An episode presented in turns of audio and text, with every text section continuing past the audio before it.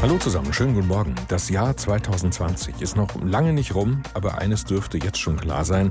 In Deutschland ist es nicht nur das Jahr der Corona-Krise, sondern auch ein Jahr von Rassismus und Gewalt.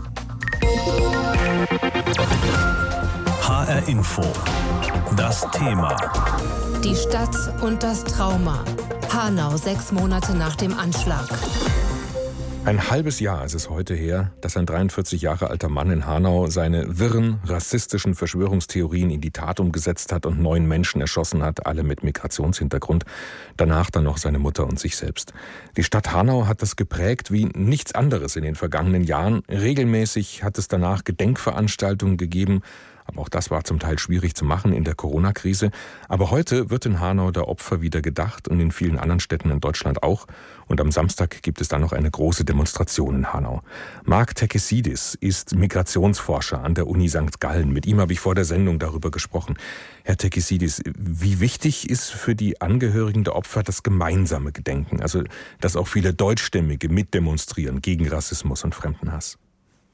Gut, ich kann jetzt nicht für die Angehörigen sprechen, aber wenn ich in derselben Situation wäre, würde mich das natürlich sehr freuen, wenn möglichst viele Leute an den Gedenkfeiern teilnehmen würden. Äh, der Bürgermeister von Hanau hat ja kurz nach dem Anschlag festgestellt, dass die Betroffenen sozusagen Kinder der Stadt Hanau oder Bürger der Stadt Hanau sind und äh, daher ist es natürlich ein gutes Zeichen, wenn sich Hanau insgesamt, also nicht nur Leute mit Migrationshintergrund, sondern auch Leute ohne Migrationshintergrund zu diesen Trauerfeierlichkeiten versammeln und zeigen, äh, dass sie Präsenz zeigen äh, im Angesichte von so einem Anschlag.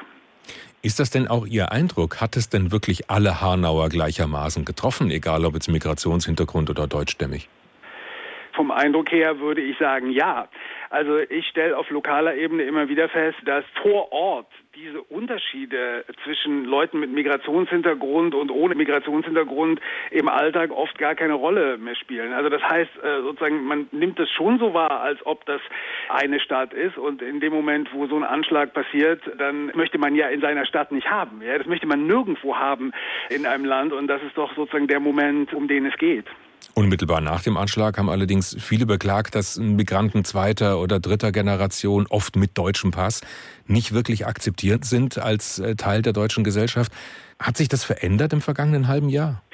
Nee, im vergangenen halben Jahr hat sich das nicht verändert, weil ich bin auch schon ein paar Tage älter und beobachte das schon länger äh, und kann natürlich auch die Ungeduld der jüngeren Leute verstehen, aber man muss das auch so ein bisschen im Kontext sehen. Also Deutschland hat ja überhaupt erst 1998 anerkannt, dass es ein Einwanderungsland ist und äh, dann ist 2000 die Staatsangehörigkeit geändert worden, sodass es mittlerweile auch Deutsche gibt, die nicht deutscher Herkunft sind äh, und das ist ja alles erst 20 Jahre her. Dass die Einwanderung schon viel länger geht, äh, spielt dabei letztendlich keine Rolle. Rechtlich ist die dieser Moment, wo das Provisorium aufgebrochen worden ist, erst 20 Jahre. Also 20 Jahre ist man Einwanderungsland und alle Erfolge und alle Misserfolge, die muss man daran äh, auch messen. Also ähm, es wird immer Rassismus in der Bundesrepublik geben, aber dass äh, sozusagen die Zugehörigkeit so stark in Frage steht, wie das noch in den 90er Jahren den, der Fall gewesen ist, äh, das kann ich nicht feststellen. Also in den 90er Jahren hat Helmut Kohl äh, angesichts des Anschlags in Solingen, bei dem fünf Personen türkischer Herkunft ums Leben gekommen ist, noch gesagt, er möchte da nicht hinfahren, um keinen Beileidstourismus äh, zu machen. Äh, das hat sich doch schon stark verändert.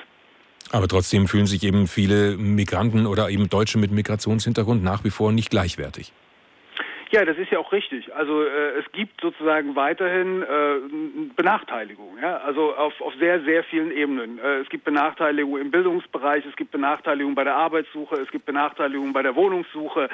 Es gibt ganz viele Formen äh, von Diskriminierung. Aber ähm, der Unterschied zu früher ist, äh, jetzt kann man auch viel mehr darüber reden. Und jetzt gibt es auch viel mehr Leute, die anfangen, Druck darauf auszuüben, dass sich diese Dinge verändern. Äh, und wie man an den Demonstrationen anlässlich des Todes von George Floyd äh, gesehen hat, äh, gibt es mittlerweile auch sehr viele Menschen ohne Migrationshintergrund, die auch sagen, okay, wir leben doch in einer demokratischen Gesellschaft, das darf es doch nicht geben, wir müssen uns dafür einsetzen. Und darin sehe ich erstmal eine positive Entwicklung. Der Attentäter von Hanau ist unter anderem ja gezielt in eine Shisha-Bar gegangen und hat dort eben viele Leute erschossen. Und gerade solche Shisha-Bars, die gelten ja einigen in Deutschland als Beleg für eine Art Parallelkultur. Dort treffen sich eben fast nur Menschen mit Migrationshintergrund. Ist es deswegen, weil sie zum Teil auch unter sich bleiben wollen oder ist es wiederum nur eine Reaktion darauf, weil sie eben nicht überall akzeptiert werden? Naja, also wenn, Sie jetzt in Hanau vermutlich in eine Theateraufführung gehen, da werden Sie feststellen, dass da sehr viele Leute ohne Migrationshintergrund oder beziehungsweise deutscher Herkunft äh, rumsitzen. Da sage ich ja auch nicht, das ist eine Parallelgesellschaft, nur weil da keine Leute mit Migrationshintergrund sind.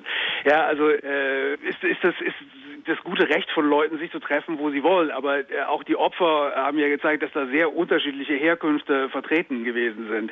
Äh, also man macht aus allem so ein Problem. Ja, also ich glaube äh, sozusagen, dass auch auf, auf offizieller Arbeit und der Innenminister und die Sicherheitsbehörden sozusagen Migration und Problem sehr oft als gleich sehen und darin steckt sozusagen viel Sprengkraft. Also da gibt es auch eine Mitschuld des Innenministeriums, wenn da die Behauptung gekommen ist, die Migration Migration sei die Mutter aller Probleme. Was fehlt denn dann noch, damit wir das überwinden können? Ja, ich glaube, dass wir das mal auflösen müssen. Ja, also äh, wenn wir in Hanau in den Alltag gucken oder wenn wir in vielen anderen Städten in der Bundesrepublik in den Alltag gucken, dann funktioniert ja auch vieles. Bei den unter Sechsjährigen in den allen westdeutschen Städten sind die Kinder mit Migrationshintergrund in der Mehrheit. Das sind in Frankfurt 75 Prozent.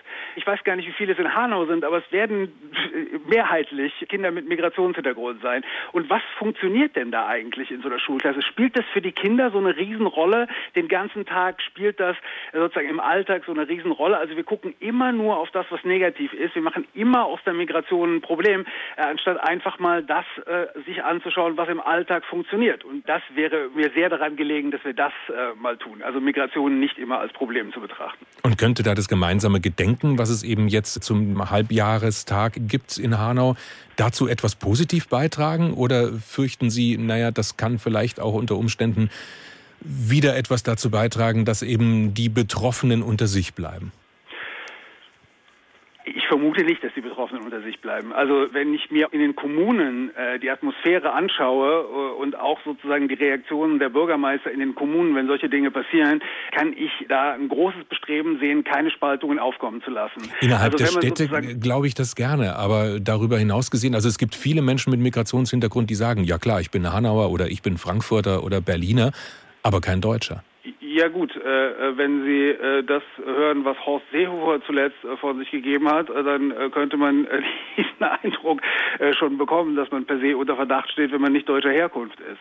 Also das ist ja was anderes. Also diese lokale Zugehörigkeit ist ja ganz wichtig. Also nochmal, erst seit 20 Jahren kann man im Grunde berechtigt Deutscher werden, wenn man nicht deutsche Herkunft hat. Vorher war das eine unglaublich komplizierte Angelegenheit, wo man sozusagen sogar Tests, Persönlichkeitstests durchlaufen musste, ob man auch deutsch genug äh, geworden ist. Also vor dem Hintergrund ist dieser Moment, wo Leute sagen, ich bin Hanauer, ich bin Kreuzberger, ich bin Kölner, ich bin was weiß ich was, aber noch kein Deutscher, drückt eine ganz klare Zugehörigkeit äh, zum Gemeinwesen aus.